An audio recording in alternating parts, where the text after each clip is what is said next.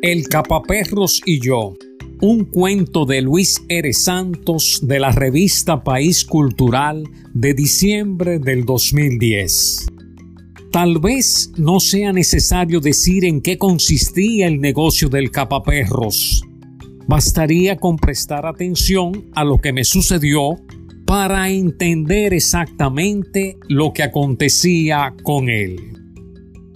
Y todo empezó el día que decidí morir y al mismo tiempo seguir vivo, sin sospechar las terribles consecuencias que aquel hecho, que de entrada parecería absurdo, acarrería a mi existencia.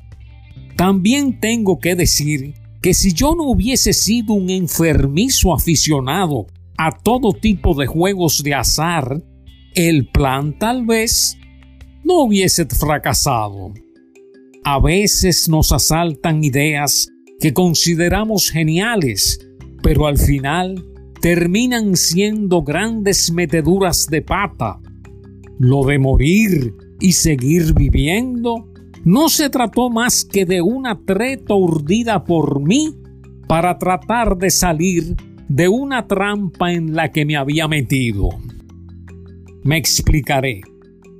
En determinado momento me vi en la necesidad de inscribirme en el Registro Nacional de Contribuyentes, RNC, porque de vez en cuando intentaba hacer pequeños negocios con el gobierno y la mayoría se me iba de las manos por no estar registrado. Así que un día, sin mucho meditar, porque lo confieso, soy bastante impulsivo, tomé la trágica decisión de registrarme. Como un cerdo que voluntariamente va y se presenta ante el carnicero, Así llegué yo un día a la oficina de impuestos internos que me quedaba más próxima. A partir de aquella fecha, mi vida empezó a perder lustre. El fastidio normaba mis días. A cada rato me llegaba una carta de la Dirección de Impuestos Internos recordándome mis obligaciones y al mismo tiempo señalándome las multas por los atrasos y las severas penalidades por la evasión. Entonces caí en cuenta de que yo mismo había afilado una cortante daga para cesenar la garganta de mis finanzas y desangrarlas. Trabajaba y el Estado con mayúscula se quedaba con una importante porción de mis ingresos y lo que dolía todo aquello, sabía yo que mis impuestos o mi dinero, dicho más directamente, iba a engrosar las chequeras de los que gobiernan, también con mayúscula. Los que gobiernan eran aquellos que recibían mi dinero y lo usaban para cosas tan hermosas como comprar lindos automóviles, beber vinos caros en los restaurantes de última, en putas de catálogos, en casas playeras, en viajes por Europa, en cirugías para sus señoras y queridas, y colegios bilingües para sus hijos, y para abultar aún más sus ya abultadas cuentas bancarias. Rabiaba ante aquella absurda situación y me maldecía por la maldita idea de registrarme en aquella maldita institución. Me sentía atrapado y lo peor de todo era que registrarse en el RNC no era lo mismo que hacerlo en un club social o en un gremio profesional. No, no había forma de retirar la membresía.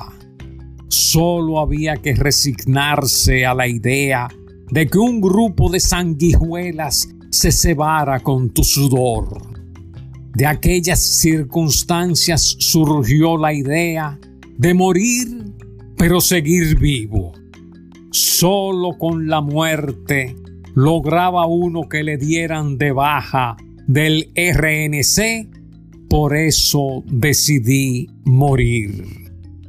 Hice los arreglos condignos con un amigo, quien lloroso, compungido, se presentó a la sala de venta de anuncios de un diario y puso el interesante aviso.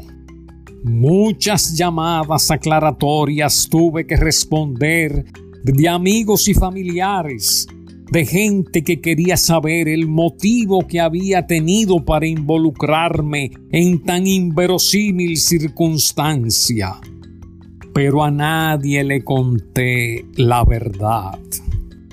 Pasaron algunos años, muy felices por cierto, básicamente porque no tenía que compartir mis ingresos con las sanguijuelas. Pero un día quiso la fatalidad vestida de suerte y con traje de gala que las cosas cambiaran. Me saqué una importante fracción del premio gordo de la Lotería Nacional. Después que pasó la euforia, después de varias sonoras parrandas con amigos y con putas de alto calibre, fui y me presenté a las oficinas de la Lotería Nacional para cobrar mi premio. Deposité el billete y me retiré jubiloso a esperar a que me llamaran a recoger el cheque, que era de un monto superior a los 8 millones. Todo un dineral. Varios días después, recibo una llamada y me presento a la oficina de la lotería. Tan pronto llegué al lugar, me di cuenta de algo no andaba bien. La gente me miraba de extrañas maneras. Entonces me enteré de lo que acontecía. No podía yo recibir mi premio porque estaba muerto. Y empezaron las averiguaciones. Para mi mala fortuna, la Lotería Nacional era una entidad perteneciente al Ministerio de Hacienda institución a la que también pertenecía la Dirección de Impuestos Internos, y la lotería debía, antes de pagar cualquier premio, verificar si el ganador estaba al día con el pago de sus impuestos. Allí se descubrió que yo había fallecido en un aparatoso accidente. Sonoras maldiciones salieron de mis labios y de inmediato me atacaron las dudas. No sabía si me había sacado un premio o una desgracia. Ese mismo día tuve mi primer encuentro con un sujeto llamado Santo Severo. ¿A qué debo el honor de su inesperada visita, señor Mejía? me dijo, Señor Severo, he venido a preguntarle si no habría una forma de resolver esto sin que tengamos que recurrir a la justicia. ¿Tiene usted alguna idea de cómo podríamos solucionarlo?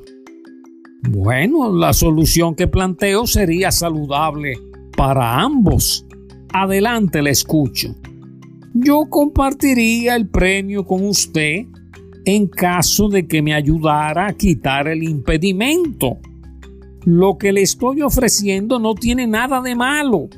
Usted mejor que nadie sabe que los jefes suyos, casi todos, viven en forma distinta a la suya. Me interrumpió para preguntarme, ¿acaso le he dicho que quiero vivir de otra manera? Bueno, pienso que todos los hombres merecen vivir en condiciones dignas.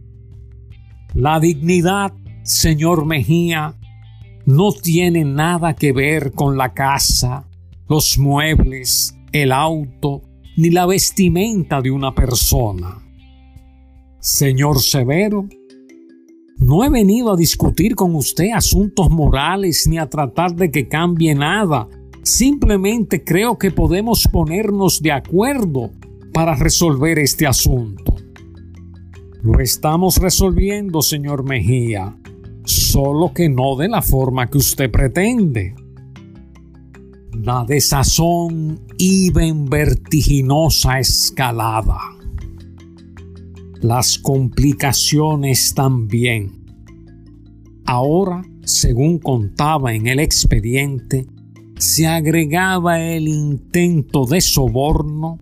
Mi visita a Santo Severo me había valido para una nueva acusación.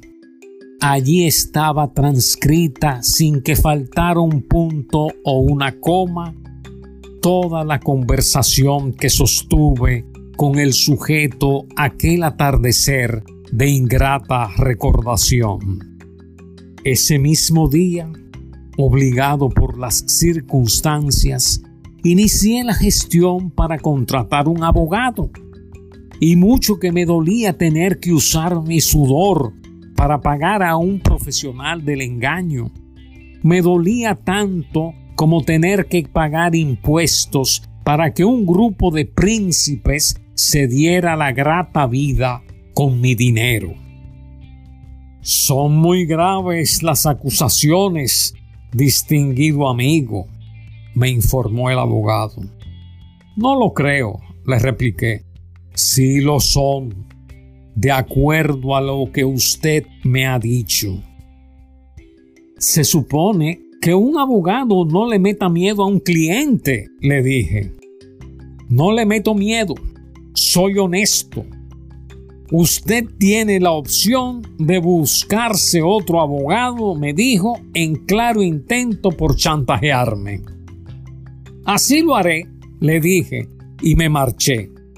Pero Después de varias entrevistas, llegué a la conclusión de que aquel abogado era el que mejor podía llevar mi caso, era muy conocido y supe además que lograba buenos arreglos con los fiscales.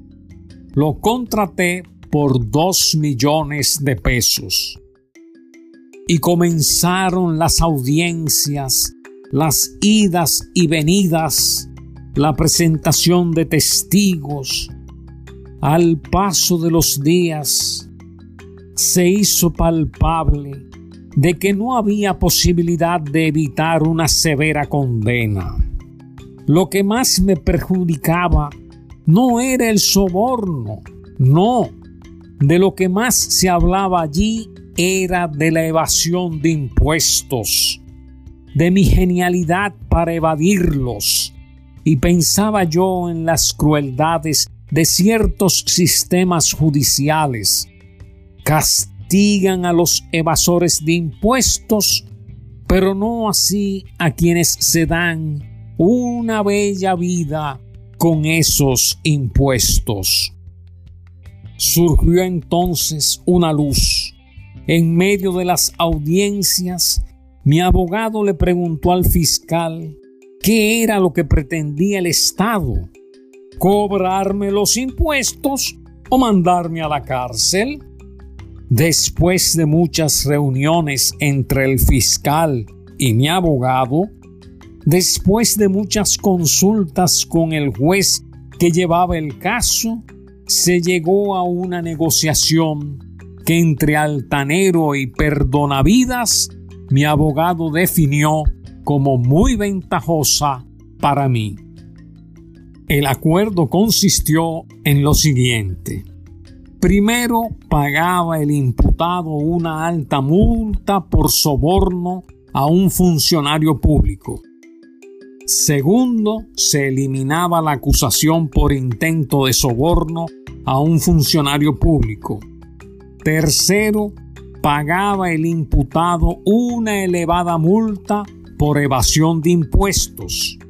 Cuarto, pagaba el imputado, que era yo, los impuestos dejados de pagar, para lo cual se tomaría como promedio mi última declaración. Y quinto, se me restituía mi condición de ciudadano vivo y se autorizaba a la Lotería Nacional a pagar el premio que había ganado. Cuando terminó todo el proceso, hice los cálculos y de los 8 millones que me pagaron, dos fueron para el abogado, en multas pagué 4 millones y dos me ayudaron a pagar los 7 millones en impuestos que dejé de cubrir durante el tiempo en que permanecí muerto.